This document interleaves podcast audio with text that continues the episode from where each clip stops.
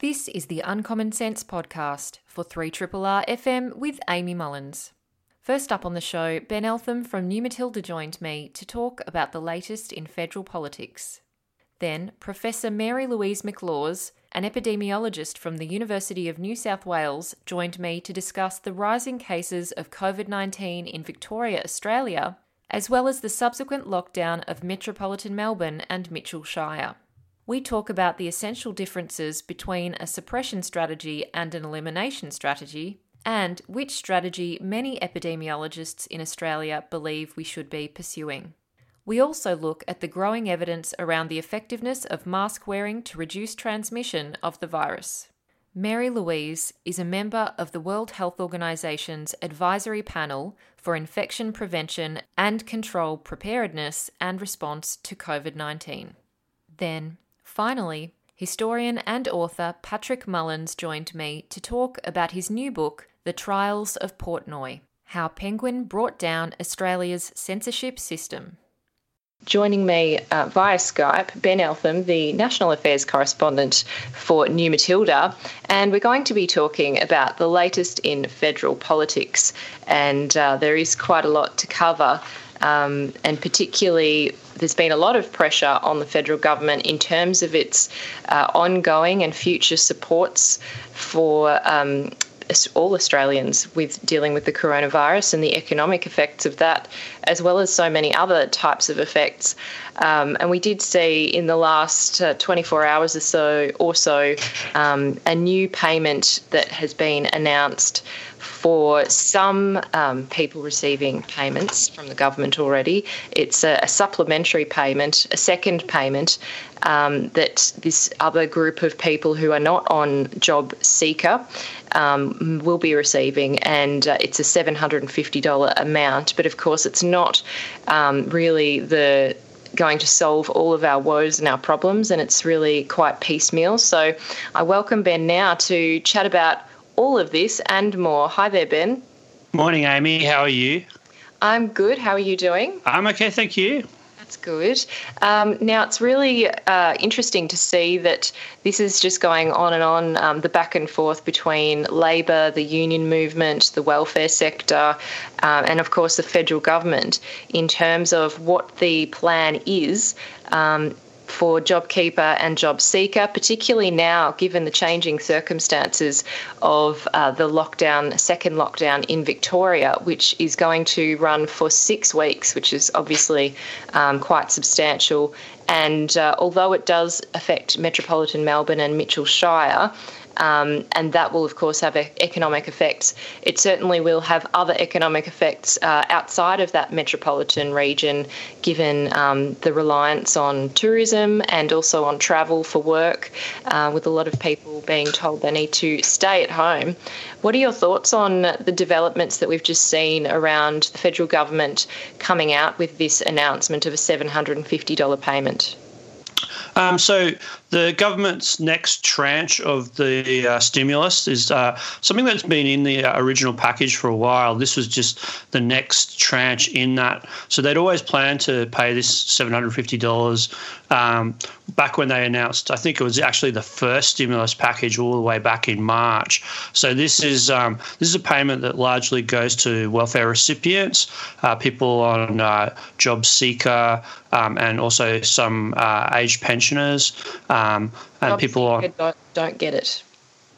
Job seeker don't get it right. No, Sorry, I'm the age pension, disability support pension, carer payments, um, and some of the far less uh, well-known ones like a bereavement allowance. Yes, right, right. With family tax benefits and that kind of thing. Right. Well, th- thank you for the real-time fact check there, Amy. Um, okay. So um, yeah, so this is that's right, baked in from the original stimulus, um, but it doesn't obviously answer the bigger question of what the government's going to do with JobKeeper, which is the big wage subsidy, the $1,500 a fortnight. The government says they're going to reveal all on July the 23rd, um, and we'll have to wait until then to find out what they're going to do. But there's an awful lot of pressure on the government now to extend JobKeeper because, of course, the economy is in deep trouble. This is a recession now that looks like it's not going away anytime soon. Um, you know, the, the fantasy of a snapback of being torpedoed torpedoed by the second wave outbreak in Victoria, um, and now the government's faced with a very tricky set of economic circumstances where some parts of the country are reopening, and other parts of the country are going back into a pretty severe lockdown. Um, Melbourne is about 25% of Australia's economy, um, Greater Melbourne, so that's a big hit if you take Melbourne back into lockdown. Um, and then, of course, there are all the flow-on effects. Um, so it, it, we are sort of waiting until the 23rd of July to see what the government's going to do. Yeah, Victoria is a very substantial part of Australia's economy and it is the fastest growing city as well. It's overtaken Sydney recently um, it does seem like that will have an effect. And it was interesting to see also the AFL send its players, all of its players from Victoria out of the state over to other hubs. So it's interesting, as you say, that other states are, you know, having some level of normality and um, seeing a return to a certain amount of crowds with social distancing in place um, and even potentially crowds at the Western Australian stadiums. Um, but the the difference there, I guess, as we've been told many times, is that um, they, to varying degrees, had apart from New South Wales, um, very low amounts of community transmission, and so they were starting from a different point than us. Um, but one of the elements that is interesting for us at a federal level as well is the um, the kind of increasing borders and checkpoints at the borders uh, for Queensland and New South Wales and South Australia, um, and obviously uh, all the rest, Tasmania. Victorians are not welcome um, in any yeah. of these states. yeah, that's right. yes, and the uh, the police and ADF are you know patrolling borders. Uh, what are your thoughts on on that kind of hard borders that we now have and uh, the really severe policing of that? Well, yes, Australia's federal system is beginning to fray, I, I, suppose.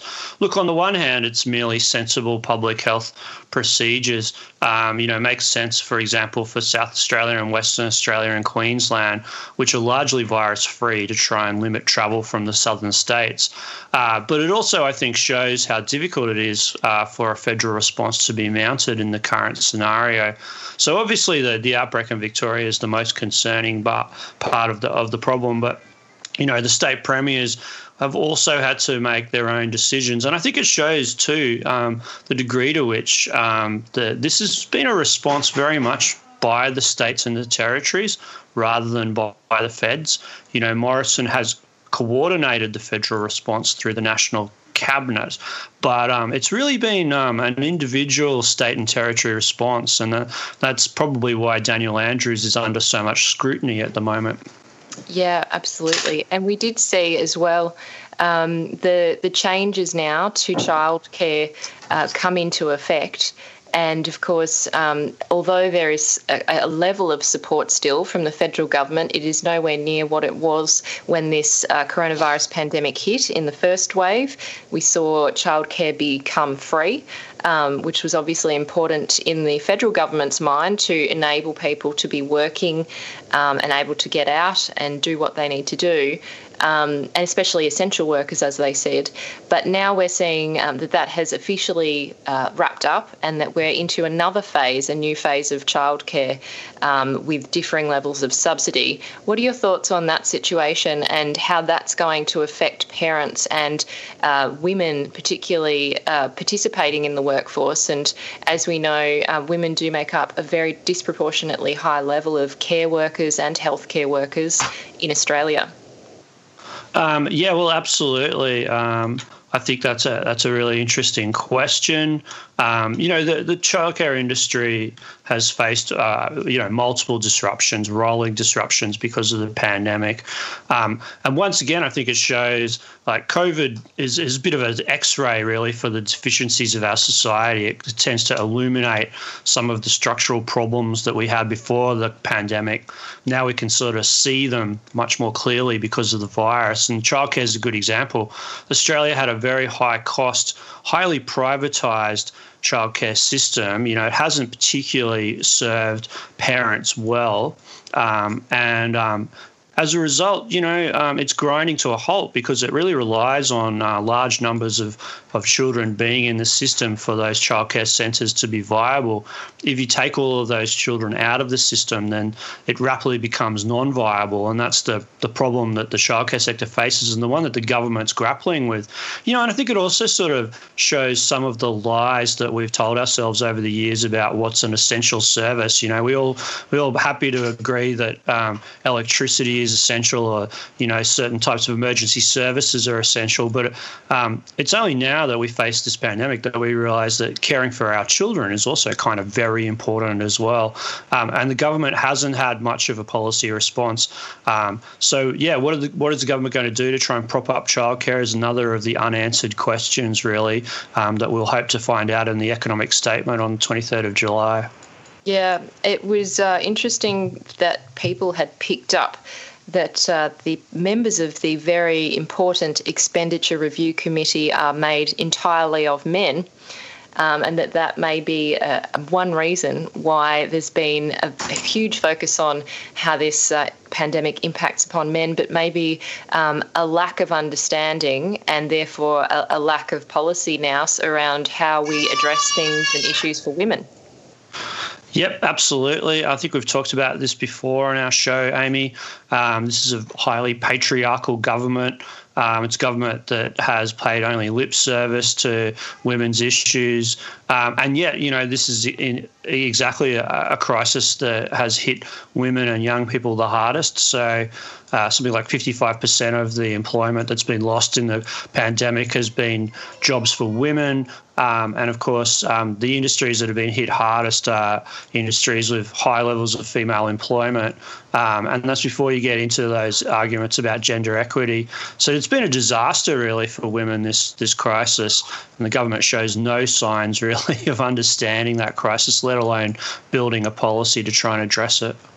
No. And uh, one issue that is historical um, but now going to be very relevant at 11am this morning is the fact that the palace letters, um, which have been certainly the subject of a lot of discussion, uh, those letters between Australia's Governor General and the Queen.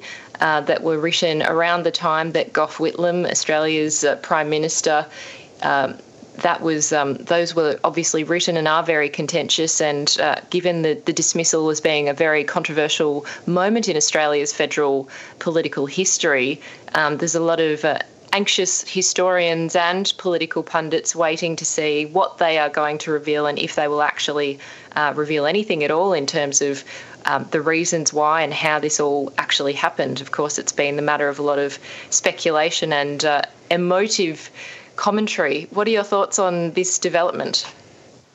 Well, um, you know, I, I, don't have too many thoughts on the the Palace letters. Uh, it would certainly be very interesting to see what's in them. Um, of course, they solve a historical mystery that's been troubling historians for a couple of generations, which was what was the correspondence between the Governor General and the Queen in the run up to the dismissal of Gough Whitlam in 1975. Um, it, this is one of those, you know, issues that I think is of more historical interest and importance rather than of contemporary public policy importance. Um, but it'll certainly be very interesting. Uh, and, you know, I think Perhaps uh, the more interesting aspect for me is the fact that the National Archives kind of fought and delayed this decision to release uh, to release the papers for a very long time. You know, which is of a piece with the increasing secrecy of the the Morrison government in general. Yeah, yeah. And uh, just finally, we thinking about Hong Kong, and it's become obviously very important um, and bubbling along in terms of the uh, protests that have been happening for quite a while now. And um, we did see China introduce national security laws that have made a lot of people in Hong Kong, um, not just uh, those Hong Kongers themselves, but Australians who are currently residing over in Hong Kong, uh, particularly nervous about how these laws will be applied to them and their freedoms. And um, there was reported uh, the first or one of the first uses of the law was to stop and check the backpack of a passerby who happened to have a um, Free Hong Kong or Independence for Hong Kong flag in his backpack and uh, got charged for that. So, um, what are your thoughts in terms of the Morrison government and also the UK government? I guess the Morrison government kind of has been um, talking to the UK government about what type of strategy they could put in place to support those people from Hong Kong who are currently residing um, in Australia, in particular, and um, and there was some commentary around whether it actually went far enough, um, and whether the focus on um, just admitting people with particular skills that are relevant to Australia uh, is appropriate, given that um, some people believe perhaps humanitarian reasons are another grounds that could be laid out for people to apply for uh, residency and potentially citizenship. Yes, so the situation in Hong Kong continues to deteriorate after the implementation of the mainland government's security law in the the island province. Um, so um, there's obviously a lot of concern about what will happen to Hong Kong as the you know government of Xi Jinping seeks to crack down on protesters, particularly democracy protesters there. Um, the governments of Australia and the UK have both offered visas to Hong Kong residents. Um, we're a little bit unclear about uh, how generous the Australian government will be with those Hong Kong visas, whether it'll be a sort of anyone can get one kind of arrangement or whether there'll be the usual quite strict scoring kind of mechanism via which those uh, visas will be offered. I'm not across the full details of the, the actual visa conditions there, um, but I think the interesting implications there is it continues the deterioration of the relationship with mainland China that's been going on under the Morrison government. So um, you've had the Australian government issue a travel warning about Australians travelling to China. Chinese government has now issued a tit for tat warning for Chinese citizens traveling to Australia. None of this is good, right? Like this is this is a deterioration in the diplomatic relationship with our major trading partner. Um, and, and, I think, you know, we're entering into something of a crisis in our relationship with China. It's uh, very dangerous territory for the Morrison government to be wading into. Um, obviously, it comes in, into, in a sort of broader context of increased tensions in the South China Sea and the military build-up that China is undertaking. Um, we talked last week about the Australian government's defence response. We're going to embark on a big arms race of our own. Um, these are worrying developments, I think, and you know, I think all Australians should be pretty concerned. Yes, it is certainly. Um, there's been a focus away from economic prosperity and the benefits that Australia can reap uh, from that angle, and now obviously the security angle um, and uh, and privacy and and and, uh, and now a very strong focus on the differences of values, quote unquote, between uh, mainland China and Australia. Yeah, well, there are differences in values between the two countries. Um, so you know, there's no, there's no doubt our country is uh, reasonably democratic and reasonably open, and the, the Chinese system is less so different. What's going on in Xinjiang, for example, is horrifying. Um, with perhaps a million Uyghurs in uh, in concentration camps. So I think there's there's lots of concerning developments. You know, 2020 is a, a worrying year in so many ways. But the deterioration of our relationship with China has got to be one of the most the biggest worries long term for Australia. Indeed, we'll have to uh, obviously keep an eye on that as we discussed last week in terms of the defence policy developments and uh, the update to the defence white paper. Thanks so much, Ben, for joining us today, and uh, hope thanks, Amy. A week. Appreciate it. You too, mate. You're listening to a Triple R podcast. Discover more podcasts from Triple R exploring science, technology, food, books, social issues, politics, and more. To listen, hit up the Triple R website or your favourite podcast platform. Um, I'm really pleased to welcome Mary Louise uh, McLaws now to talk all about uh, Victoria's situation and, of course, uh, beyond. Thanks so much, Mary Louise, for joining us. My pleasure. Uh, it's so great to uh, have you on the show. And I think um, we've heard a lot in recent, or even recent months, I guess, uh, about armchair epidemiologists. But I wonder whether you could share with us what the job of an epidemiologist really entails and the types of um, things that governments and uh, other world bodies uh, call on epidemiologists for. Well, epidemiology is. Um look, basically looking at patterns of disease. And there are many different types of epidemiologists. There are those uh, that look at uh, non-communicable diseases like you know diabetes, cardiovascular disease.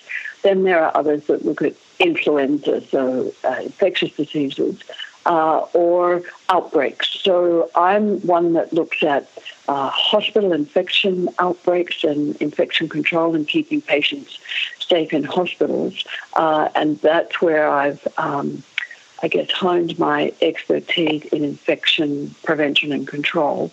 And also, I've had um, a, a, some experience with SARS, uh, that at the outbreak in 2003, uh, evaluating the response uh, in hospitals and also the response in Beijing.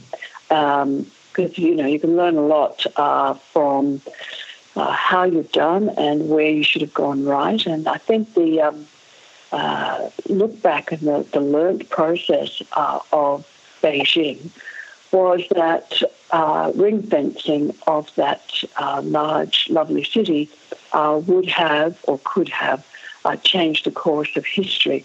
And so China learnt from that report that we did, and they did a, a rapid lockdown of Wuhan, and then, of course, Hubei and other places around China. So yeah, so there are epidemiologists like myself that look at outbreaks or in the community or in hospitals, um, and we're looking for patterns. And we also, uh, if we're if we've been around for a while, we also look at behavior because the uh, intersection between human behavior and the virus, whichever that virus is, uh, dynamics is really important because the virus uh, normally from uh, animals uh, won't get into humans and then spread unless uh, it utilizes our behavior, which this one and SARS and Ebola and MERS has done very successfully.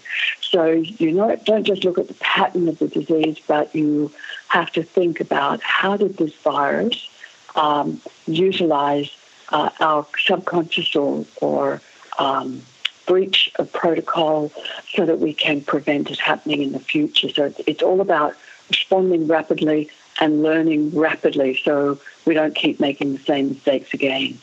Yes, absolutely. And uh, it was interesting to see in the early days of uh, COVID 19 the uh, really, given that we didn't understand this virus and it was obviously a novel coronavirus that we hadn't yet dealt with, that there was a lot of um, guessing around what is the adequate level of PPE, personal protective equipment, and does the uh, virus spread through droplets? Is it airborne?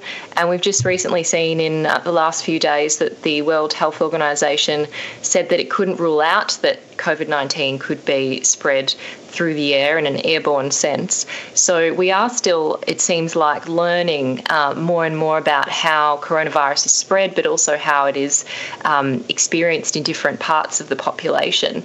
And I wonder, in your um, field and given your experience with SARS uh, the first time around, were there some of those lessons around, uh, you know, hospital infection control and PPE and how one might uh, protect our healthcare workers, which of course um, they are certainly on the front line and uh, have been greatly at risk recently in Victoria. We've seen a lot more infections in that particular group of people.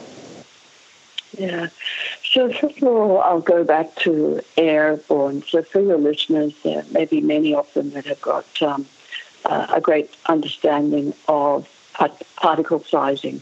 So, we separate and categorize particle sizing for how we think we get disease into droplets, they're the large ones over five microns, or are very small into droplet nuclei, are less than five microns. And we've, only, we've woke, as the American expression, uh, to the idea that uh, infections, respiratory infections expelled from the mouth through singing, coughing, even speaking, uh, can be expelled in different sized particles. Once upon a time, everyone thought that flu was only spread by very small particles, aerosolized droplet nuclei.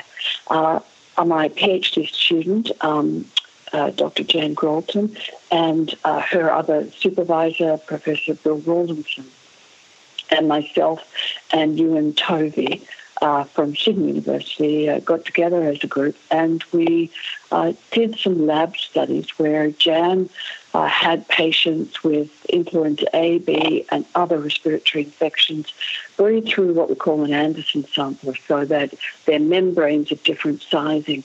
And we identified that, in fact, influenza is not just expelled as one size particle, and neither was uh, respiratory uh, syncytial virus, which was thought to only be droplet. So we found that, in fact, there were many different size particles that, that you could categorize in those two areas. But what we don't know, what we didn't know then, and what we still don't know, and a group of scientists believe that, uh, and they differ from WHO, is we still don't know whether COVID 19 is spread by those tiny particles we have at WHO always acknowledged that healthcare workers are at risk from those small aerosolized particles, and that's why we get them to wear a, a certain type of uh, mask called a particulate or a respirator or an N95. Um, and while they're doing things like intubating a patient, putting a tube uh, down um, into their airways, because that can then uh, produce very, very tiny particles and uh, it's believed that a medical mask doesn't provide enough protection while you're doing that, and your face is very close to the patient, and they have to wear a face shield as an additional precaution. So WHO has never disagreed with that. Um, neither have they ever disagreed with the idea that ventilation is very important. So we've put in uh, a lot about uh, air changes so there has been testing of air samples, and they have found, um, because aerosolized particles hang in the air for longer, they have found some COVID 19 in the air, suggesting that it was in these small particles. But what the scientists haven't been able to prove, and what we didn't prove when we found um, the different sized particles with the um, in 2013 when we did that lab study, was are they in infectious dosing? So these tiny particles, do they have enough of COVID 19 on them? And uh, to breathe in to then penetrate the epithelial cells or the alveoli deep into your lungs. So while it's theoretically possible, we've said that if you're going to, if you're a healthcare worker and you're going to do a procedure that could place you at risk, always wear a particulate mask. But if you're in the community, like you're listening, it's unlikely that you need that type of protection. Um, but it doesn't mean that one day you might be in a restaurant or in a bar or a club and somebody's coughed at one end and it's spread to you. And that's why overcrowding and indoors is um, this virus's friend. It loves overcrowding and um, poor um, airflow. Uh, it doesn't like natural airflow um, because it pushes all the particles uh, down onto the ground faster uh, than a slower um, change in airflow. So we we accept that there are all of these possibilities, but we've looked at the pattern of the epidemiology, particularly in the community, and determined that it is safer if we get you to wear either a medical mask, even though they're sometimes at low supply, or a cloth mask because there's really good uh, evidence now that the newly made three-layer cloth masks, they don't give you the same protection as a medical mask, but they do give you better protection than a bare face, and they can be quite comfortable to wear. Yes, absolutely. And it is um, potentially uh, easier to fit a cloth mask if you can customize it to your own face size, because that's another thing that I know um, some women in particular have found is the one size fits all um, surgical masks can often not fit securely enough around the face and the um, bridge of your nose. Yes, we found that in um, so the group uh, at WHO that I'm part of, uh, one of the representatives from Africa has found that some of these uh, medical masks don't suit um, the, the, African uh, healthcare workers, and in Asia, um, it doesn't fit their nose very well either.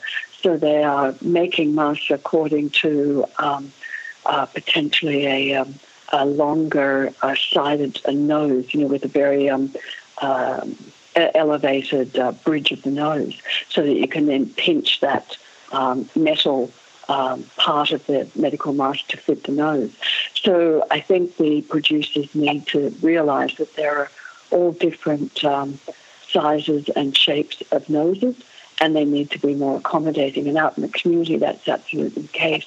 WHO has uh, a website you can get onto to show you how to how to make the mask and um, and how to make sure that it comes up to the bridge of your nose, to the side of your face, um, near your jawbone, and then below your chin, so you can uh, uh, speak uh, without um, your uh, breath uh, escaping the mask. Yes, absolutely. And uh, it is important to note because I think some people have felt uh, that it was more comfortable to have it sitting under the nose, but it is really important that it actually sits over the nose. Um, up to the bridge of the nose, um, because obviously uh, that's another part of the reducing transmission, isn't it? That's right. I mean, you see on television healthcare workers uh, swabbing the inside of the nose uh, quite deep. Um, past um, the nares, which um, uh, and and past um, the turbinates, where that actually stop um, dust from going into your lungs, can be a little uncomfortable, but that's where this virus can sit. Uh, it does prefer in the lower airways, but that's where they can uh, test for it. So if it sits in your nose, at the back of your nose, you don't want the mask under the nose because if you're breathing heavily, uh, it can come out of your nose. And if you're standing close to somebody, they can breathe it in, particularly if you're standing uh, close to them for a long period of time. Um, and we estimate that that period of time is about 15 minutes. But look, that's fairly arbitrary, um, but basically it's a long period of time.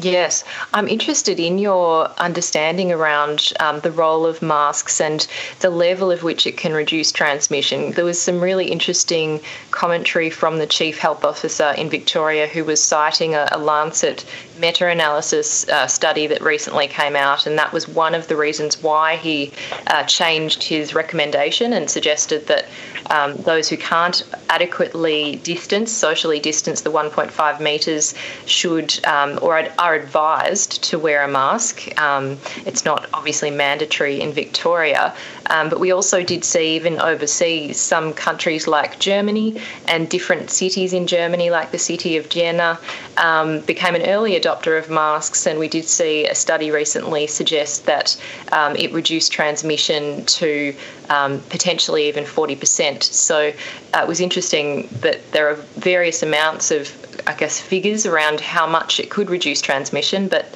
the Chief Health Officer did mention it might be able to reduce transmission if we had a significant uptake of people uh, wearing it of up to two thirds. What are your thoughts around those types of figures?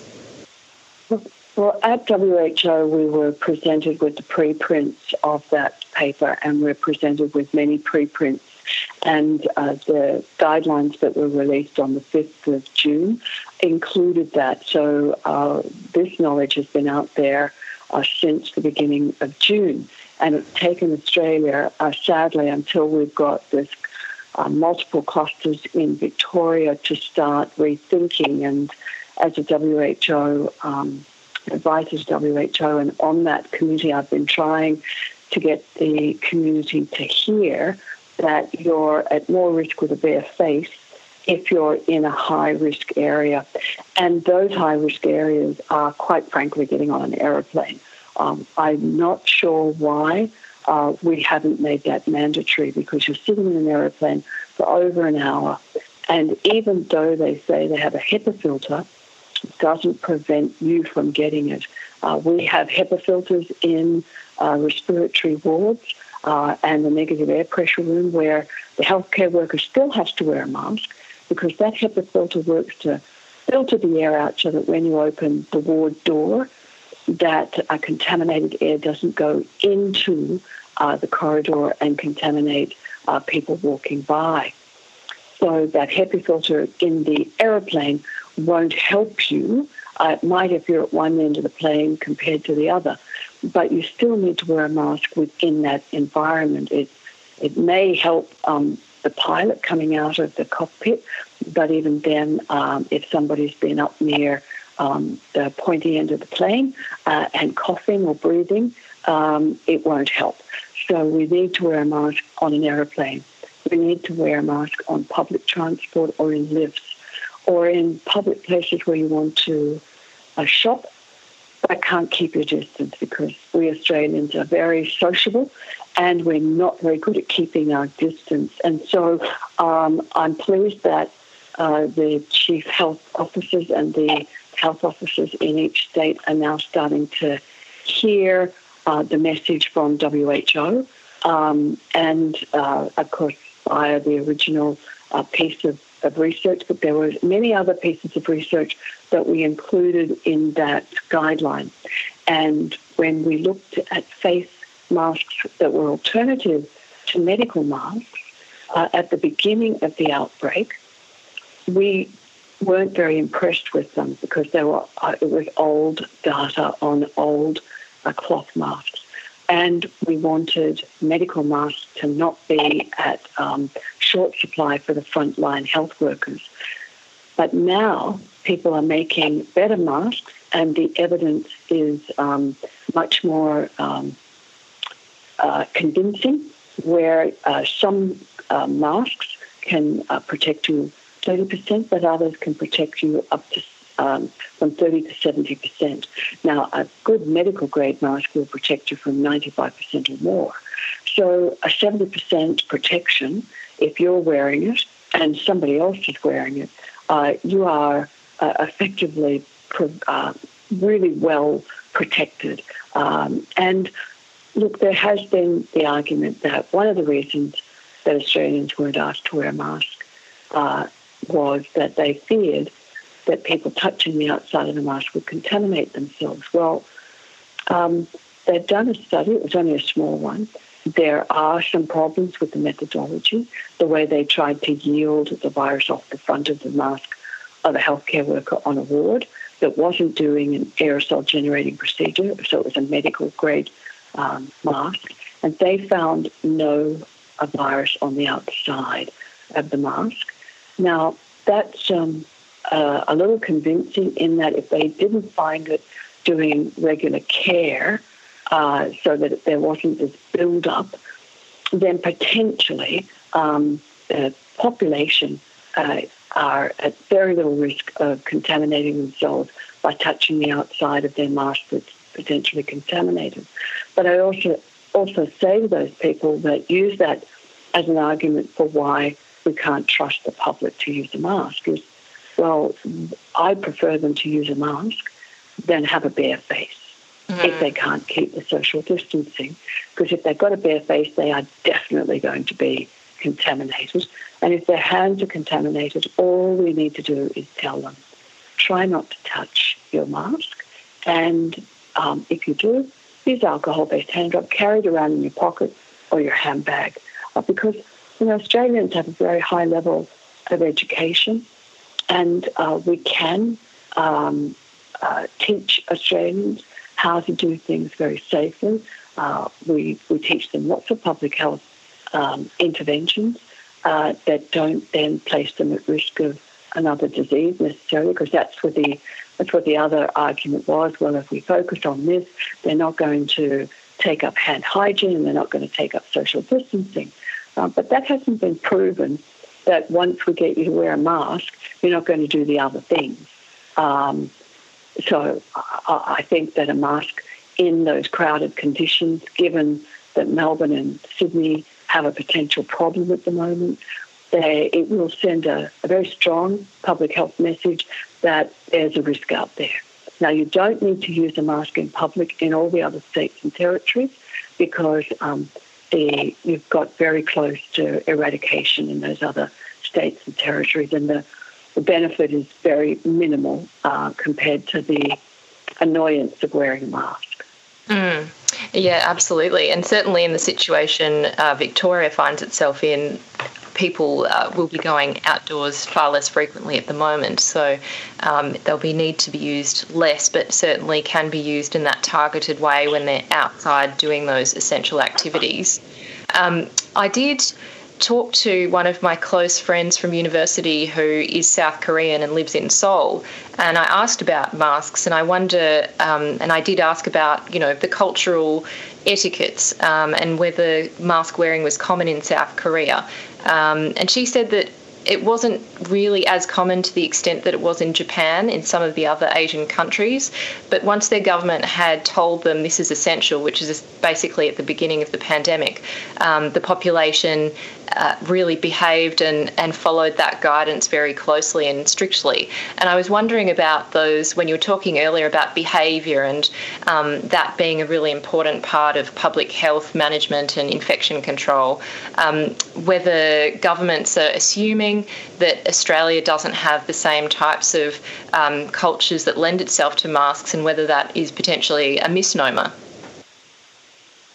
Uh, yes, so um, I, it's my observation that countries that have experienced SARS or MERS have uh, a much uh, faster uptake of public health messaging, and their uh, outbreak um, epidemiologists uh, have been primed in a previous outbreak uh, on how to go in um, early and hard. The public are more um, accommodating of that approach. And so they've been able to uh, control this outbreak very well. So uh, South Korea um, has had a resurgence uh, when they lifted restrictions, and this is sadly commonplace. But um, certainly South Koreans who had had MERS and had been under restrictions because of MERS were much faster at accommodating um, their government's uh, request. And the same thing in Taiwan, um, China. Um, but, you know, Australia is a multicultural, multi faith community. And um, we are, um, uh, we should be working on that uh, because uh, we have many um, migrants, uh, residents, uh, citizens from Asian countries that can lead the way and, and show us how to do this.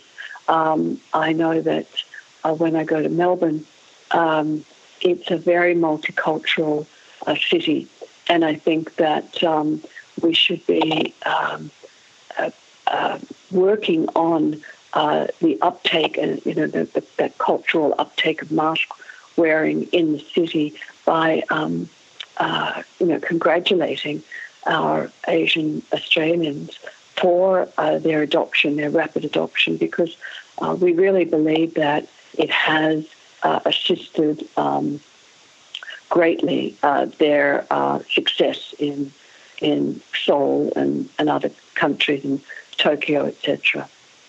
Yeah, it's so true. You do see that in uh, in the Melbourne inner CBD really very frequently, and uh, I agree. It's something that um, a lot of my friends uh, who hail from Asia would do as something that's second nature. If they start to feel unwell, they don't want to spread it to anyone else, and so they use a, a reusable cloth mask, um, and it does make a whole lot of sense. just uh, yeah, it's it might take. Hopefully, not too long for Victorians and Australians to uh, make it become second nature as well.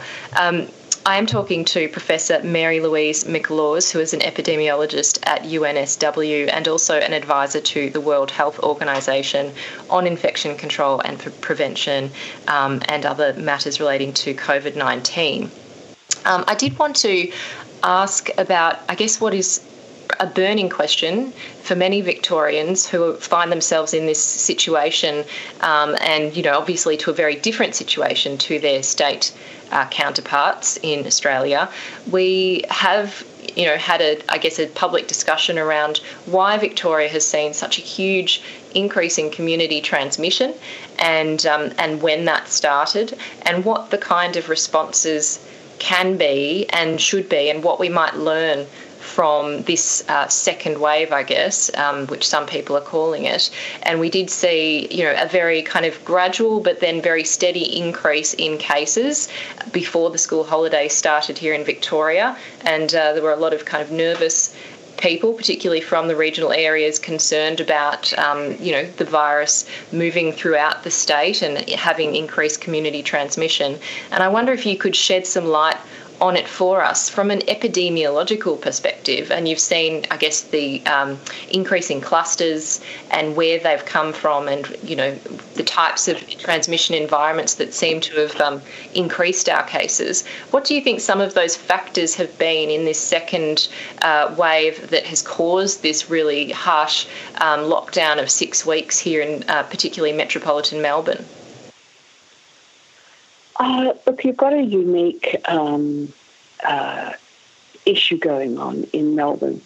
You've got a highly um, socialised, interconnected um, cultural group that have um, uh, live in uh, close confined areas that have uh, larger extended families and have uh, extended cultural um, uh, connections uh, religiously or socially.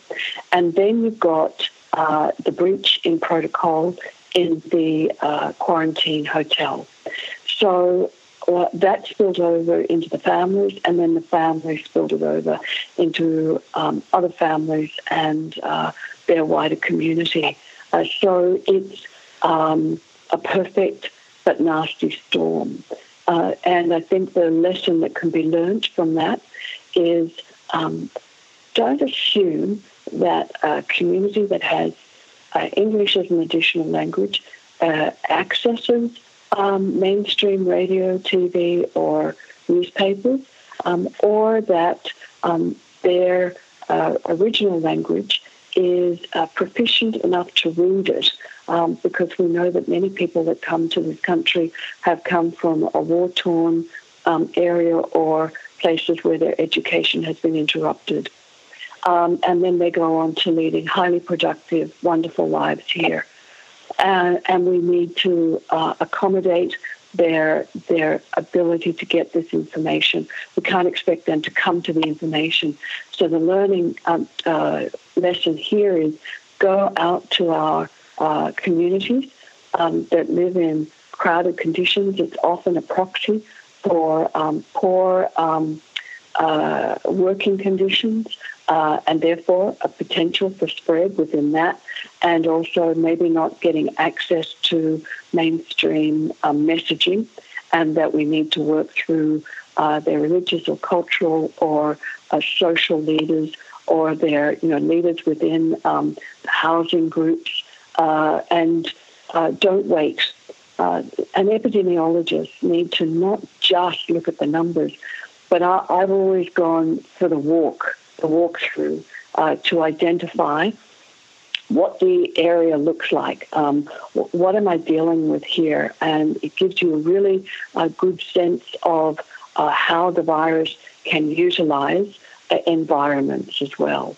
Uh, and uh, the other message is uh, we need to not wait for the next time and go to uh, working conditions such as you know the abattoirs we know are problematic, uh, any factory lines where you can't change the built environment, and identify whether or not they can wear face shields because they probably can't wear a mask for eight to ten hour shifts. Um, that you make sure that their their lunch area uh, has um, perspex divides so they can take their face shield or mask off uh, and eat without um, infecting others. So there are many things that you can do to be proactive to prevent this from ever happening again. Yeah, and uh, it is interesting that you know, we are dealing with that set of circumstances, as you said, around the physical living environments, um, as well as, you know, some very large uh, family groupings. And, you know, depending on living arrangements, it can be really difficult to social distance. And I know that um, there's been a lot of discussion around uh, public housing as just one example of where it is very difficult for residents to be able to adequately social distance from each other um, in a, you know, very narrow corridors using lifts, um, shared spaces, and of course uh, being very social and having a great number of friends and um, you know, allies and acquaintances in the same building um, means that there is more or increased socialisation. And I wondered, given that we are in this um, second round, are there ways that we might think about how we could prevent um, a third round of future clusters and outbreaks in these um, environments where uh, housing arrangements are very crammed or are very small, and um, and what might some things be from an epidemiological perspective um, that a state government might consider around trying to prevent this from happening again? Um, I think that um, uh, you know uh, leadership. Is, you will always expect to make errors, always in outbreaks, even if you've done um, MERS and Ebola or SARS before. Um, but what uh, good leadership and good epidemiology is is learning before the fact. So acting rapidly, either learning from our neighbours in the north, uh, and I'm talking about Asia um, or New Zealand, and ensuring that you don't repeat the same mistake again. For example, the Diamond Princess, um, you don't want to repeat that again, but we did. Uh, you don't want to repeat um, the same mistake again that's uh, these uh, family clusterings in other parts of Victoria or in um, in New South Wales. So it's all about um, getting the public to accept um, proactive uh, response rather than reactive response because you're never going to be uh, popular doing an outbreak investigation. You're either going to act too fast, or that's how the public perceive it, uh, and they can't see a benefit because you've prevented something, or you've acted too slow and there's an enormous struggle, and then there's lockdowns. So I prefer to be disliked and act fast. And that's what um, all of this um, sadness that's, you know, challenges that's happening in Melbourne need to um, constantly remind the public, accept uh, early intervention, uh, because that's what will save um, uh, the city, basically. Now, we do know that in um, New South Wales, we have a problem with um, bars and clubs, and that's because this virus loves uh, the socializing of human beings. And so, what can we learn from that? Well, we either have to learn to um, go back to a smaller number of um, patrons, uh, like you are now in Melbourne. Um, you're now uh, no longer allowed to go to places like that, um, or you become pre- um, preactive, uh, you know, um, responsive, and say, how can I ensure that if you go to these clubs, you stay at a, a distance? Well, you can't. And so you've either got to wear a face shield, which will be a bit difficult to drink your your your, your um, glass of beer through it. So you're going to have to do lots of things like um, ensure you can't come in unless every single person uh, has a name and a bona fide phone number that they can contact trace. As it's all about rapid contact tracing to put the next uh, possible um, source of infection out of circulation. So it's about learning fast, but also um, being um, responsive to somebody else's uh, loss and um, an outbreak and go, well, we're not going to wait for that to happen. We're going to be doing something different. Mm.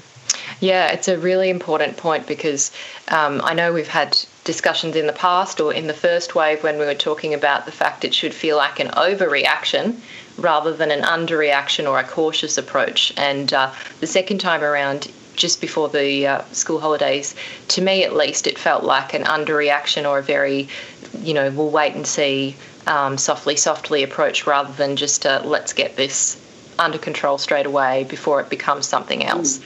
Um, but as you say, it's a, something that obviously we will learn from. Um, one of the other parts of this picture that I'd love to get your views on that actually we have heard uh, more discussions about in recent days again um, was the discussion of the suppression strategy that was agreed to um, by the National Cabinet. Um, which was advised by the AHPPC. Um, and uh, Brett Sutton, our Victorian Chief Health Officer, um, just recently, I think it was on Saturday, um, kind of left the door open to uh, looking at an elimination strategy and said that we really shouldn't um, discount that as a future choice and a future option given where um, the rest of the Australian states stand in comparison to Victoria.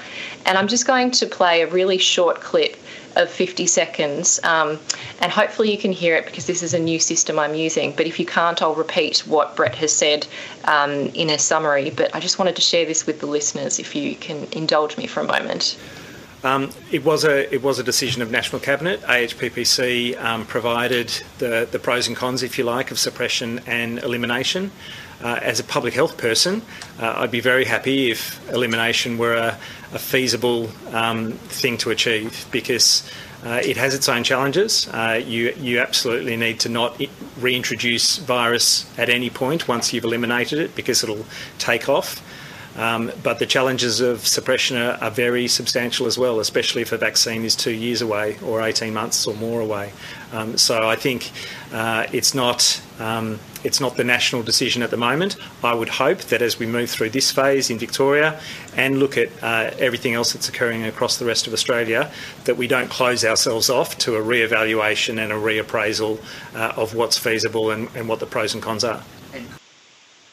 Um, so that was interesting to me when I heard it. Were you able to hear that, Mary Louise? No, but um, I, I think I have heard uh, previously um, a softening to the approach of uh, eradication.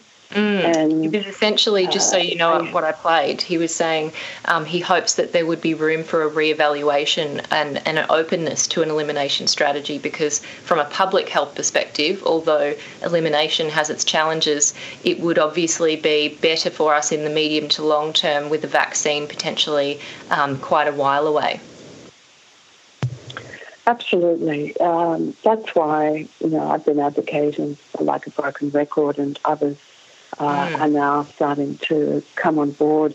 Once you've seen a nasty um, pandemic like SARS, um, you, you, don't go for um, that um, unethical, untried, unscientific approach of herd immunity, like a couple of countries around the world are.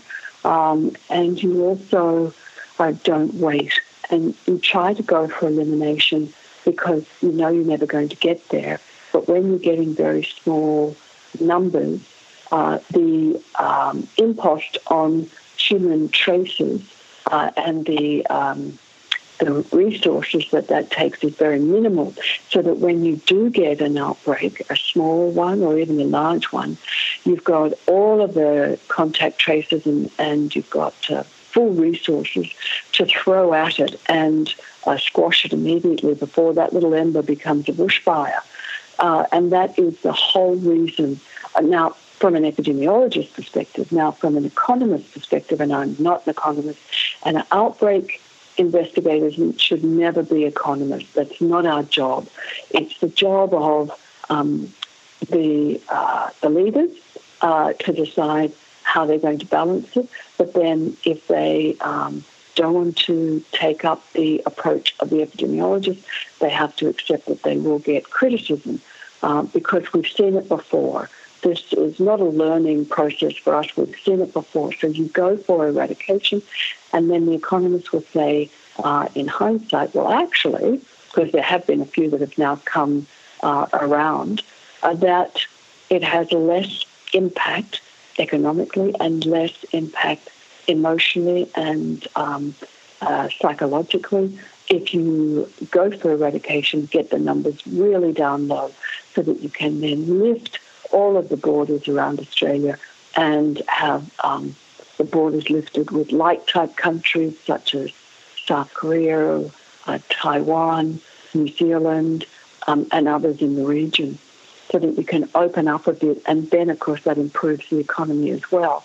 Um, so uh, that's the reason why outbreak managers such as myself have have never um, supported the idea of containment uh, because it it doesn't work with uh, something that we already thought had a reproductive number of over two, which means for every person who has it, they can give it to two others.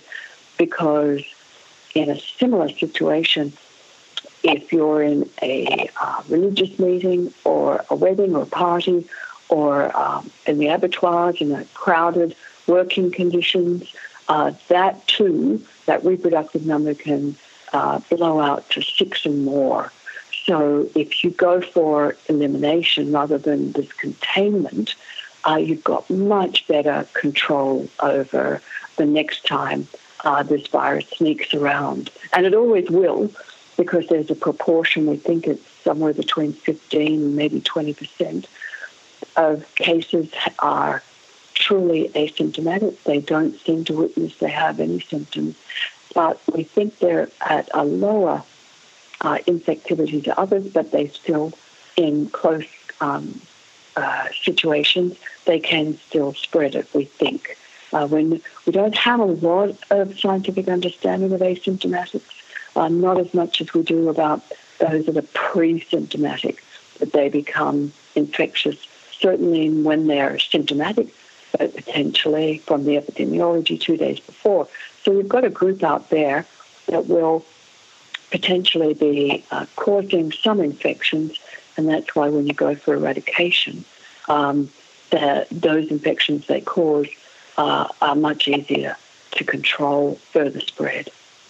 Mm, yeah, that's a, a really interesting uh, point that you're making, and uh, it does seem really important in the context of rising hospital admissions and also um, rising numbers of people in intensive care in Victoria, um, because the the kind of effects of going into intensive care and being put on a ventilator um, are not just short term. There can be certainly long term effects of having to had an ICU stay, um, and there's also other really kind of I guess just emerging evidence around some of the medium to potentially long term effects of having a severe case of coronavirus and um, potentially having after effects of fatigue.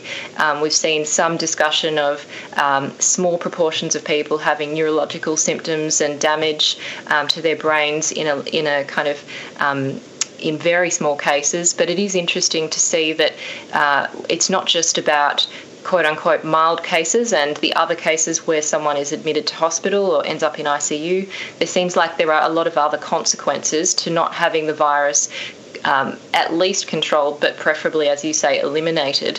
What are your thoughts um, from the perspective of you know, advising the World Health Organization and no doubt being across a lot of the evidence around that in the emerging areas?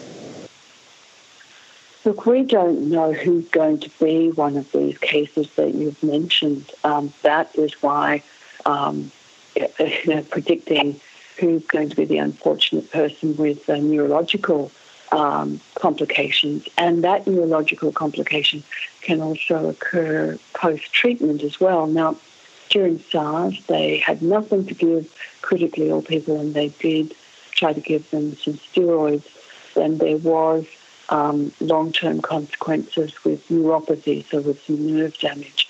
Um, this time round, they're giving much lower doses, but only for people on um, mechanical ventilation, so seriously ill people.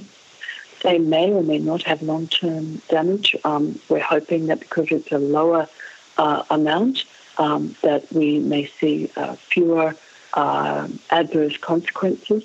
But even for the misnomer of mild case, and I think it really should be called uh, not needing to be admitted to hospital case, where they may not need a medical intervention per se. Uh, you hear a lot of survivors talking about uh, not not being perfect at six weeks, which is the official um, period of time um, that people are becoming um, supposedly over it and not infectious anymore. And I think it's beholden to the society to have those people talk.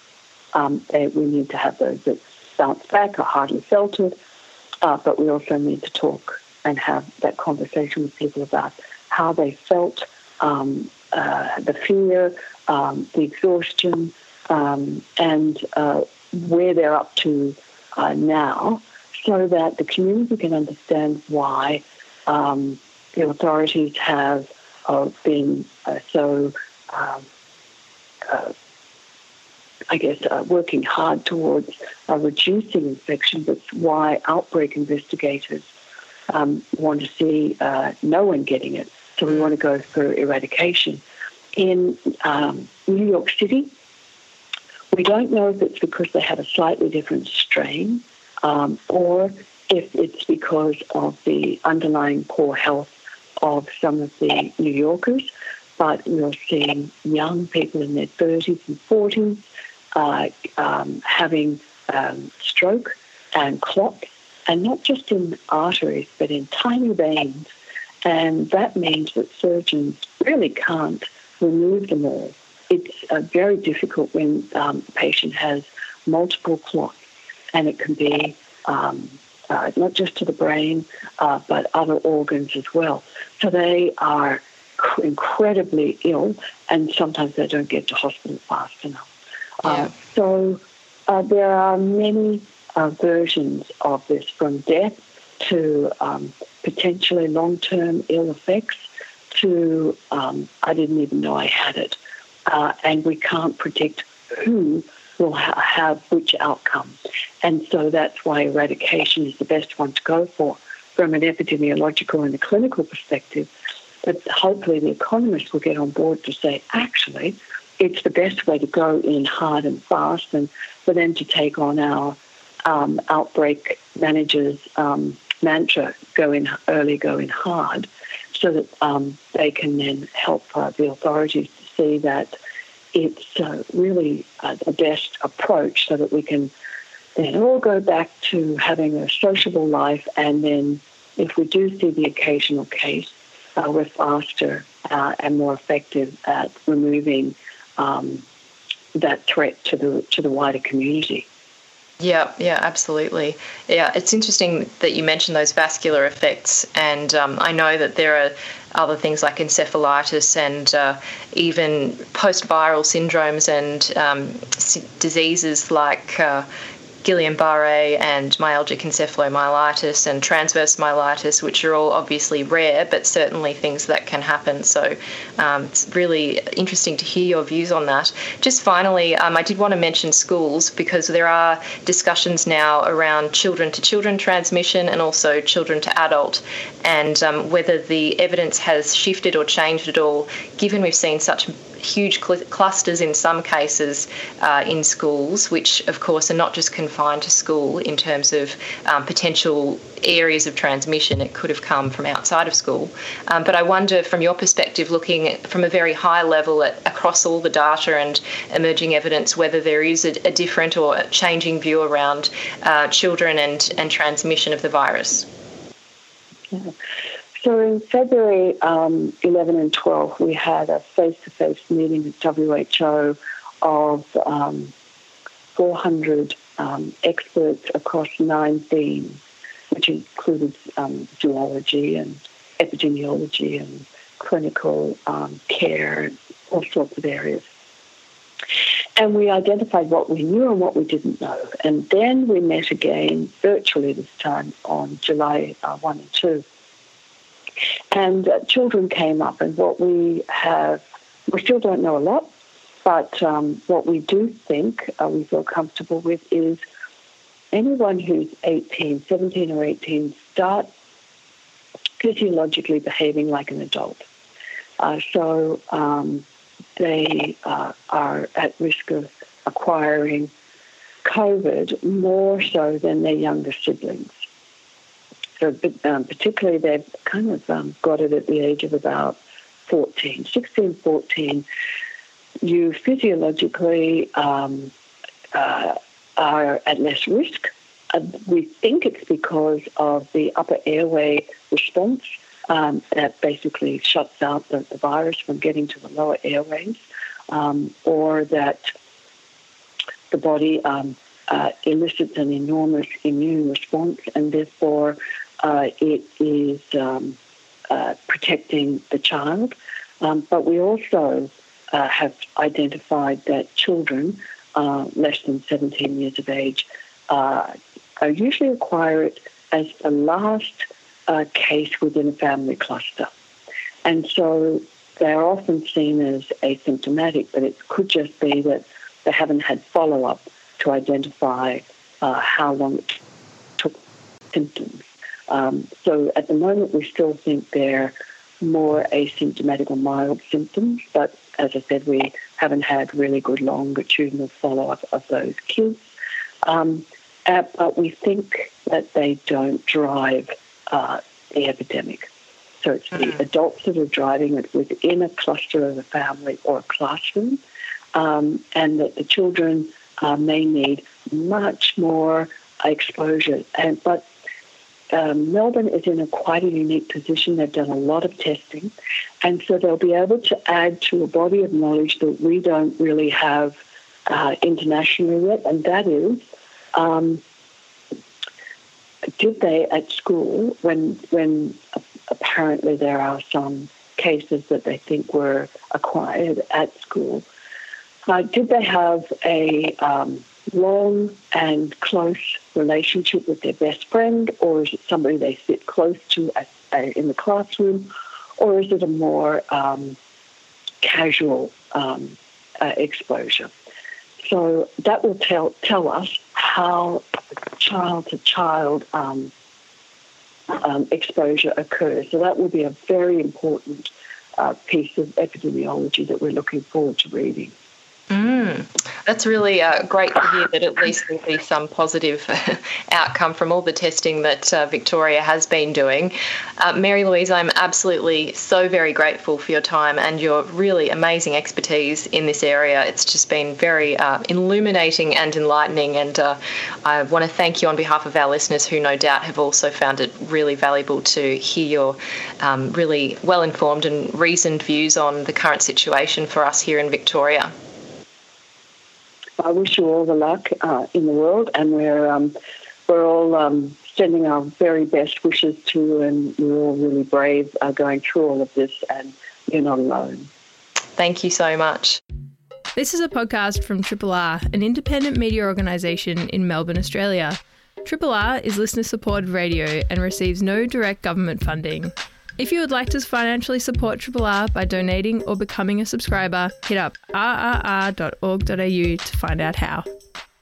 And now we're going to be speaking about um, another book. It's uh, Patrick's second book, which is published through Scribe, and it's called The Trials of Portnoy How Penguin Brought Down Australia's Censorship System. And uh, it's been out for around about a month. And Patrick, I believe, is based up in Canberra, and he joins me now. Hi there, Patrick. Hey, Amy. It's great to be with you. Thank you so much for joining us again, and congratulations on those wins. Can you um, remind me? I think there was one from New South Wales, was it? Yeah, um, the Tiberius the Telephone it got, won the New South Wales Premier's Literary Award for Nonfiction, uh, the Douglas Stewart Prize.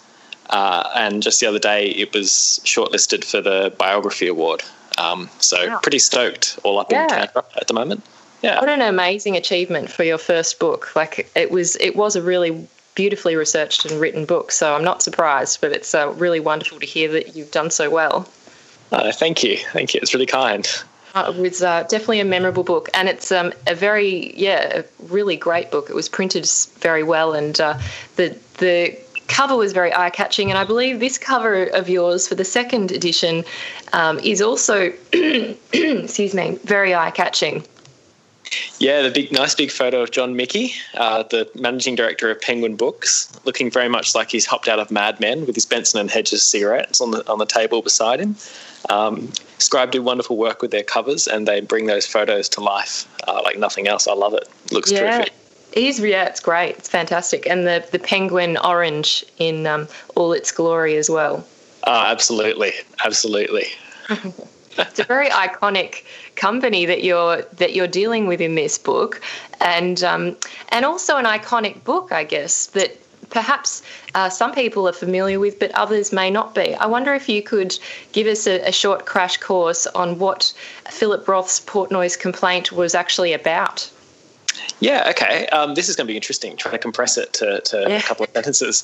Um, so, Portnoy's Complaint is Philip Roth's third novel. It's published in 1969, and it's basically a monologue. It's given by a 33 year old um, lawyer named Alexander Portnoy. He lies on a psychiatrist's couch, and he basically narrates the course of his life. Uh, Portnoy's a guy who's kind of torn himself in two. on one hand, from a really early age, he's been told insistently by his mother that he's a good little boy, you know, and he wants to be that. He wants to be studious and observant and honourable and, you know, honour his God, honour his parents, um, and succeed in life, and all those kind of, um, you know, normal, I suppose, kind of things. But at the same time, because that's been so insistently drilled into him, and because his mother has kind of been so omniscient throughout his life, he also has this desire to be anything but what she's told him he is. So he wants to be bad. He wants to act out and transgress and all this kind of stuff. And when he's a kid, this rebellion kind of takes the form of this compulsive desire to masturbate. So he is masturbating all the time into like a toilet roll, um, into his sister's underwear, into an apple core, uh, and most famously into a piece of liver that he buys from a billboard and bangs buys from a butcher and bangs behind a billboard while on his way to a bar mitzvah lesson. Um, and the thing, the thing about this is that every single time Portnoy does it, he doesn't kind of get any pleasure. He actually starts to feel immediate guilt and shame for this transgression, you know, that he hasn't lived up to the ideals these mums try to set for him. And so he that kind of anger and that, that guilt and that shame kind of curdle and they become anger and he's compelled to rebel again and to transgress again but to go further and further and further so that by the time he's an adult, he's having these kind of very lurid affairs of the flesh. You know, he's having threesomes, he's having um, oral sex outside, he's doing all sorts of stuff. Um, but he's kind of the whole time stunted by it. Like he's withered and alone and terribly isolated. He can't make a proper connection with somebody. And so, on one hand, it's it's quite a tragic book in this sense that this guy's um, spiral down into this kind of solipsistic and, and, and narcissistic kind of loop. Um, but at the same time, it's also very comic. It's very funny. Um, Portnoy on the couch is really articulate and, and he's a smart guy. He makes puns all the time. He says that his dilemma is between publicly pleasing his parents and privately pulling his puts. Um, he calls himself the Raskolnikov of jerking off. He jokes about ejaculating into his own eye and then going blind um, you know, all these kinds of things that he he you know, he, he's so excessively. Um, it's a, it's a really funny book. There's a lot of wordplay. There are a lot of puns, um, but it's got this very serious grain of of um, of grappling with profound issues that preoccupied Roth throughout his life, from masculinity to sexuality to Judaism and Americana. Um, yeah, that, that's that's in, it in a nutshell. I think. Wow, yeah. that is an excellent description. Thank you for that. It was uh, really interesting. I feel like some people might be uh, compelled to read the book now, obviously in the right age bracket, but um, I was interested in Philip Roth because I hadn't really uh, come across his work, and particularly this book. I know it was kind of um, like a stream of consciousness. Uh, it wasn't in a traditional novel sense, was it? No, it, it's not. It, it's um, Roth was kind of working from a book called, it was influenced by a book called The Confessions of Zeno, which is this ostensibly ostensible monologue about you know, so a stream of consciousness. Um, and it's influenced by that. There are all these nods to Freud throughout. Um, and it, it's right in the sense that it marks a really stylistic change from Roth's earlier work, which was really formal and kind of what you would expect for a typical novel, you know, third person, omniscient narration, and so on. Um, this is a really different one. It's much more free flowing. It's much more manic. Um, and and one of the things that one of the reasons why this novel became so famous is because people would stand around and read it aloud um, because it rewards that kind of that reading. It has that kind of mental flow and that that love of wordplay. Um, yeah. Mm, I can imagine, given that um, stream of consciousness, it could be easy to get quite engrossed into it and um, lose yourself in the book, which uh, I did see that um, it was featured in Mad Men, and Don Draper even was having a read of it in season seven. And uh, I did watch that scene because I was like, well, I wonder how it was depicted there. And uh, when someone came in, he kind of hid it in between the creases in his couch so that no one could see he was reading it. So I felt like it was funny. Even yeah, Don Draper moderated his behaviour. Uh, even Don Draper. I mean, perfect kind of example of somebody at war with himself. It's mm-hmm. it's it's quite an apt book for him to read. Yeah, actually. So true. Yeah. Yeah. Very. It's always such an artistic show, Mad Men. I feel like it has a lot of meaning that uh, we can glean from it. I I want to um, now that we have a sense of this kind of. Um, character of the book and the themes of it um, really quite vividly. I wanted to ask about um, how censorship in Australia came about. And um, obviously, this is one example, a very clear example of where uh, Australians, or at least the kind of ruling um, you know, sections of Australia had deemed it an inappropriate type of content or subject matter for the general population. Um, but that wasn't the first time at all that um, that you know Australians government and through the laws, of course, and and courts um, had censored books and actually banned them from even entering Australia. Yeah, we, we had a, I mean, staggering as it is to think of it today, we had a really long history of censorship um, up until the 1970s, up until Portnoy's complaint. Um, we maintained a system that was both domestic and federal in nature. Um, since before Federation, each of the colonies adopted uh, laws relating to obscenity and indecency um, that, upon Federation, became the basis of a domestic system, whereby police could go into a bookshop, um, seize books, prosecute the writers, the publishers, and the booksellers for trafficking in obscenity or indecency um, or blasphemy and sedition. Like these are the typical kind of categories of offence that they would prosecute for.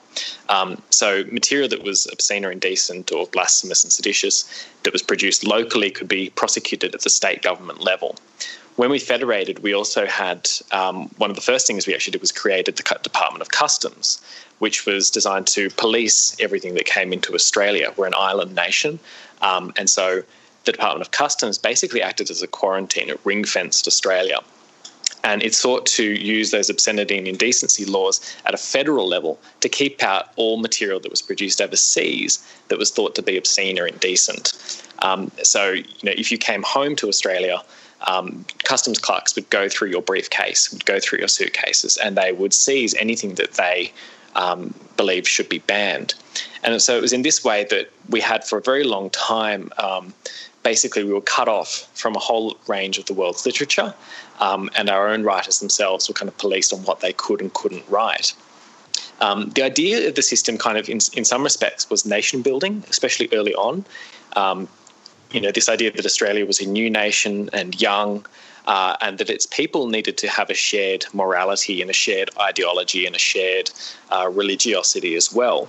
So you, you could see why producing and, and curating the country's literature um, would kind of be in line with that and be understandable. But over time, the system became far more reaching and became a way of asserting a, specific type of morality. Um, during World War One, we removed material that was uh, discuss socialism or fascism or anarchism. After World War One, the onus kind of and the focus shifted to works that depicted socialism or realism and modernism. Um, and so, under that regime in particular, a huge sway of work of works were banned. Things like Brave New World, um, A Farewell to Arms, even All Quiet on the Western Front. These kind of classic works of international literature were screened out from Australians. We were told we couldn't read them um, during the and the system itself was also you know, targeted at Australian writers. Um, J.M. Harcourt's Upsurge was banned um, for depicting modern realism and for taking the mickey out of the judiciary here in Australia. Uh, and Norman Lindsay's Redheap was also banned. It was suppressed for many years. Um, and it, it's also worth saying that this system was kind of by the 1930s and 40s and 50s was uh, kind of responding very much to panics about, about morality. So comic books, um, which were coming in after Second World War, were very heavily censored because they were thought they would appeal to the young. Um, books that depicted popular romances or, or, thrillers, you know, those kind of pulp noir crime novels, um, those too were banned and, and policed and censored. Um, the the overriding definition of censorship uh, of obscenity was that it would deprave or corrupt those whose minds remained open to immoral influences. And that category of those people whose minds remained open um, was interpreted rather expansively. It was thought to apply to children, to women, um, to the uneducated and working classes. And so you had this kind of very classist, hierarchical, patriarchal system um, that by the 1950s and 60s was a real problem. It was really conspicuous how um, out of sync this system was. In the 1960s, Arthur Rylah, who was the chief secretary in Victoria, um, a man of quite prodigious energy, but also a, a very strong conservative in many respects, said that he would not allow people to read Mary McCarthy's novel The Group because he would not allow his he would not like for his teenage son or daughter to read that book. So there was a kind of element of, of the censors know best, the censors want to protect you, the censors want to stop um, people being corrupted and becoming degenerates and perverts by reading about things. So um, and, and there was this, by the 1950s and 60s, this was becoming a centre stage debate in Australia's politics. Um, books like Another Country by James Baldwin, um, books like Lady Chatterley's Lover, um, even James Bond, you know, was banned at one point. And so the system was coming under attack and it was arousing a lot of opposition. Uh, and it's kind of into that fray that Penguin Books Australia decided to publish Portnoy's complaint, which had been banned by the censors on grounds that the sex depicted in the book and the use of four letter words uh, and the depiction of God and the ridicule of parents, on the basis of that, Portnoy's complaint was banned, and Penguin Books decided that it had to take a stand on it and oppose the censorship system. Mm. And uh, we'll delve into that in just a moment. Um, I was shocked when you just said that, you know, Hemingway could possibly be controversial because um, to me he's not. And you know, I even read um, in your book you sa- you were saying that James Joyce's Ulysses was banned. Um, and and really interestingly, some of the great primary sources you quote around uh, Emile Zola being banned as well, and uh, the Age saying that probably every sane person agrees that Zola is not only filthy but also revolting. Um, and it's just so interesting to see that it wasn't just the government necessarily um, stating or, or having this kind of paternalistic approach, but that even the media bought into this and um, it was almost part of the culture or the zeitgeist. And um, I wonder whether you could uh, comment on whether there was kind of a tacit acceptance by the population for a while about um, the role of the government in censoring cultural um, and literary products. Yeah, I mean, absolutely. One of the things that kind of staggered me when I was looking at this was that even by the 1970s, when opposition to censorship was at its height, um, there were opinion polls published showing that 60% of Australians either wanted the censorship system preserved or they wanted it extended even further. That you know they wanted more censorship. Um, so it's definitely true that for a long time we actually really liked censorship in Australia. We wanted it. We thought it was necessary. Um, and part of that was because we kind of did want to have this shared view of the world and we wanted a shared morality. Um, but and some of the works, it has to be said as well, were for their day quite shocking. Um, Myra Breckinridge by Gore Vidal, for example, which was published uh, in the 1960s, uh, is you know it depicts a person of transgender, um, it depicts homosexuality, um, and and to many people those those depictions were an aff- affronting. They were disgusting. Um, one of the things that censorship did was it kind of drew this line between what was normal and what was natural, and then what was abnormal and unnatural. And so, into one category, you would they place basically straight sex uh, and and Christianity and um, obedience to capitalism and a federal government. In the other, they placed everything else. So from homosexuality um, to cross to transgender to, to, to all sorts of things, um, to different religions and to different politics. And so, you know, for Australians, um, we kind of did see ourselves as liking things to be exactly what we thought we were, which was straight, white, um, Christian, you know, slavishly devoted to empire. Um, anything that kind of transgressed that, we did condemn. We thought it was disgusting. We didn't want a bar of it. Yeah, yeah, that's really interesting. And I know that contraception um, was another thing that the government didn't want people reading about. Yeah, this was this is quite staggering. I think in many ways. Um, in the in the early two, in the early 1900s, um, the government in Australia became preoccupied by what it thought was a, a, falling birth rate to the point that the New South Wales state government called a royal commission. Uh, and in that royal commission, they called for the policing of material related to information about contraception or about abortion. They said this material needs to be kept away from people. Um, because it was going to have a moral influence. It might induce people to use contraception or might induce, them to use um, abortion um, procedures. So this material then was policed, it was kept away, even though this was kind of ostensibly scientific um, and medical information, it was deemed obscene and indecent and it was kept away from people.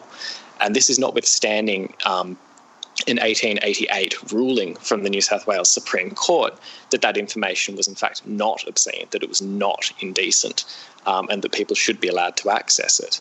One of the things that is kind of um, that, that, I think is really problematic about censorship at this time was that it was so often subjective and very personal. Clerks working in the customs department, in particular, were allowed to exercise, they were encouraged to exercise their personal discretion um, and what they thought would be indecent. And generally, that idea of indecency was defined by what they themselves would encounter um, in everyday life. So they kind of thought that you know, what they thought was indecent, what they thought was not proper for a person to know, would be deemed indecent and therefore kept away. Um, and in a department that was largely populated by Irish Catholics, it has to be said, um, a certain kind of morality took hold. Um, and right up until the 1950s, that morality um, persisted. The, the Literature Censorship Board of Review, in fact, described itself as one point as being a bulwark for Anglo Saxon standards of reticence.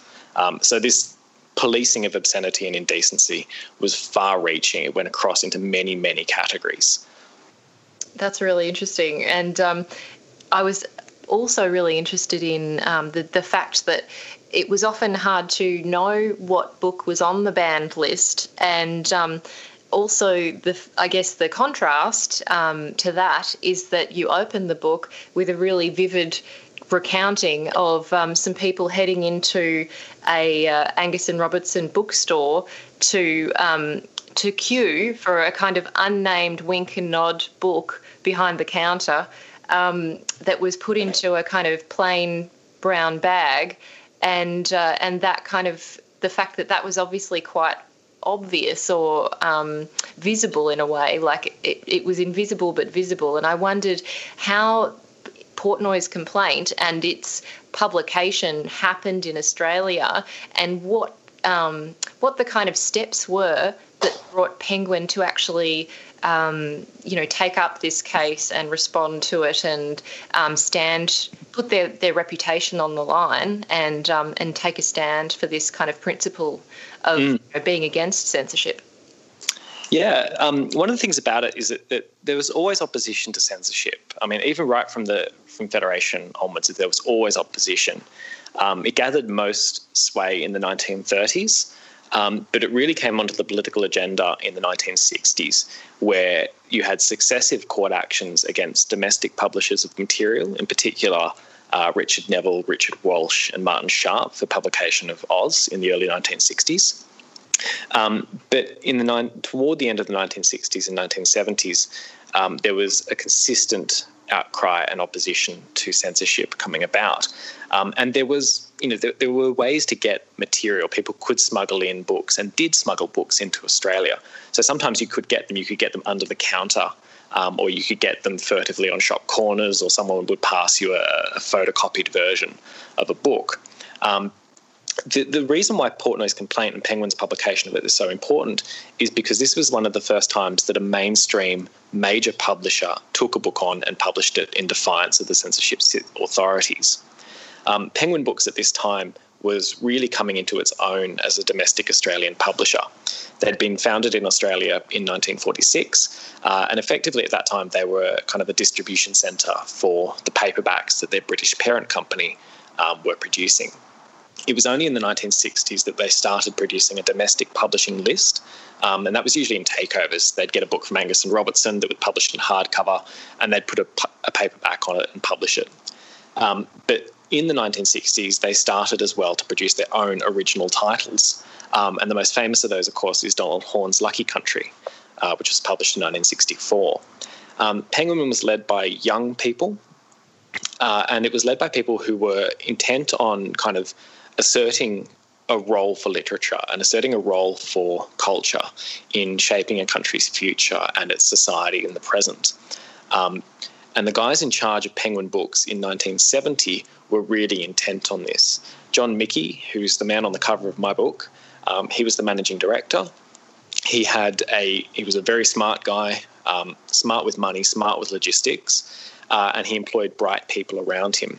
He had John Hooker as a non-fiction editor, who was a very much um, a socially minded, politically minded kind of publisher. Uh, and he had Peter Froelich, who was a finance director, and again, very good with money, very good with finances and logistics. Um, and they had encountered problems with censorship before, and they were conscious that, in their view, censorship was inhibiting all sorts of discussions and debates that needed to be had. Um, so, discussions about sex and discussions about gender and sexuality and you know, power and, and, and those kind of dynamics that had kind of been frozen uh, in the 1950s and 1960s. So they saw themselves as being able to shape that culture and shape those questions and that debate. And they wanted to take censorship on. It's worth saying that they were aided in this by the parallel with Lady Chatterley's Lover. Um, Penguin UK had published Lady Chatterley's Lover and spurred an obscenity trial in the UK in 1960. Um, so they were aided in that parallel, and they decided that they were going to take on Portnoy's complaint and publish it. It was a notorious book. It was a famous book. It was a worldwide bestseller, uh, and the ban in Australia had certainly attracted out, uh, headlines. So they knew that by taking Portnoy's complaint on, they would likely sell a lot of copies, that they would likely draw attention to the censorship fight, uh, and that you know whether they would win or lose, they would probably be able to you know make a dent in this debate. So they secured the rights for Portnoy's complaint, first of all, by paying $10,000 to uh, Corgi, which had bought the paperback rights in Australia but had been unable to exercise them. They smuggled three copies into the country and using Halstead Press, which was a printer owned by Angus and Robertson in Sydney, uh, they printed 75,000 copies of the book. Um, now, that's a, a, really large print run, um, then and now, too, in fact. Um, the idea that they had was by printing it in secret and printing it in such huge amounts that they could distribute it across the country at the same time and unveil it at the same time. Um, so that basically there'd be copies everywhere, that it would be impossible to kind of shut it down, for the police to swoop and to seize all the books and suppress it. And that's what they did. Um, this kind of that those logistics that I mentioned before, Penguin had honed its distribution machinery to the point that it could order books and dispatch them very, very fast. Um, and they timed this really perfectly. Um, all the books came into Penguin's warehouse. Sorry, forty thousand copies of the book came to Penguin's warehouse in Melbourne uh, on in late August, and they were distributed, sent out the next day. They were gone within 24 hours. And so on 31 August 1970, the last day of winter, um, John Michie held a press conference at his home and announced that Penguin had published Portnoy's complaint, that the book would be available the next day everywhere in the country, from Perth to Sydney, um, Darwin to Hobart, you'd be able to get the book. And he said, you know, we're, we're publishing this book, we are inviting the state governments to prosecute, and we'll take this to the High Court if necessary in order to win. And so that was it, that was the shot, the game was on. Mm. And at this point, was it the case that John Michie was 34 years old? Yeah, yeah, he was a young guy, very young. I love it. It's great. Um, and and you do like recount the trials and the first trial being in Melbourne, um, and some of the testimony um, and cross examination that was occurring in the courtroom. And it was interesting um, when they were talking about uh, some of the themes and saying, oh, well, you know, isn't the book all about sex? Just look at the blurb. Um, and also uh, some people talking about um, or speculating whether sexual matters were always foremost in the character's mind and whether that was a problem. some people saying that it's in everyone's mind. so it sounds like there was a very colourful um, transcript from court documents, even just in that first trial. I wonder when you were researching this as a historian and looking through the primary evidence, um, what kind of, you know, colour and movement um, struck you about about the way that it was spoken about and what that revealed about Australia? Yeah, I mean, there were two really big things that stood out to me when I was when I was reading the transcripts of these trials. Um, the first one is just how how silly it sounds. You know, a courtroom is this very serious place. You have judges who are experienced and in their robes and wigs, um, these grand lawyers, QCs standing up. Um, but at the end of the day, they're arguing about masturbation. I mean, it's so s- silly. It's ridiculous. Um, you know, like is and and they're talking about kind of whether or not masturbation is made better because it's depicted with literary merit. And you know, you think about Portnoy talking about masturbating into a piece of liver. It's kind of like, yes, that bit's especially meritorious, sir. It's that's a wonderful little bit. You know, it's so that really struck me as just being very, very amusing. Um, the other thing, though, that I was really struck by, and it was actually the thing that made me want to write this book, is that so much of the testimony given at these trials was, I think, quite quite wise. Um, the each of these trials, in each of these trials, um, the defence called witnesses from academia, from the writing community, from journalist circles, uh, and they tried to get them to talk about why these books were important and what they were trying to do. And all of the academics in particular gave really, I think, intelligent, seasoned, empathetic responses to all this discussion and trying to damn Portnoy on basis that he was a pervert and a degenerate. They would kind of broaden the discussion and, and point out that this is a guy with flaws and that perhaps by reading about him, you might actually come to understand those flaws, or that you might yourself, if you struggled with the same feelings, might sense that you're not alone or that you are like everybody else. Um, and so you might leaven that guilt and that shame that perhaps comes along with some feelings of masturbation and attitudes about sex. Um, and I was really struck in, in one of the trials by something said by Harry Heseltine, who was a long-time professor of English literature. He said that you know nothing that is human is alien to me. This idea that nothing that can be depicted um, in a book is so terrible as to be worth damning out of hand, as the prosecution had tried to do. So that really struck me, and I think was quite important um, because it spoke to how the censors, how censors tried to read literature and tried to read books in one way only, in this kind of didactic sense of this book is solely and wholly about sex, and that's it. This book is solely and wholly about blasphemy and fornication, and that's it. Um, but there's far more going on in these books, uh, and, and in Portnoy's complaint in particular, but also in others. You know, literature spills out of whatever box you try to put it in. It can never really be held within and held to be one thing only. And I think that was an important point made by the academics in these trials. Uh, and one of the worthy things of this this whole affair um, is that they're saying kind of look more broadly and think about the freedom, think about the autonomy, think about the independence and the, the broader landscape into which this can sit. Um, and that's the thing I think that is most important about these trials and about the struggle over censorship. It comes down to a question of autonomy. A government was trying to stand in the way and say, we will decide, we will protect, we will exercise our judgment and our discretion. Um, and the anti censors, by turn, were saying, let us do it ourselves. We're adults, we can make decisions ourselves, we can make choices ourselves about what we want to read. Um, and that's kind of, I think, is where the thrust of this whole debate comes down to, and why I think it's a story of significance. Mm. Yeah, it's a really well, it is very wise um, because obviously sex and religion and all of those things are part of human nature and part of you know the essence of human life. So to just single it out as being you know the headline or the category of just one thing is obviously yeah very simplistic and um, not taking into account the messiness of humans that's it that's it it's the messiness of it i mean like it portnoy's complaint is certainly advertised as being the funniest novel ever written about sex but mm-hmm. it's also about parents and about god and about um, how you can make your own identity and what that identity can and should be. Um, one of the, I think, one of the most striking moments in, in the court transcripts I found um, was in the New South Wales court trial, where um, this was the, this is one of the only trials that were argued before a jury. All of the others were argued before judges in Victoria, Western Australia, Northern Territory, Queensland, Tasmania. Only in, in New South Wales was it argued before a jury. And the prosecutor got up in one of the trials and said that in, in the New South Wales trial, and he said that if you read this book, people will be disinclined to obey their parents. They won't be inclined to obey authority. Uh, and to Were this, they inclined ever?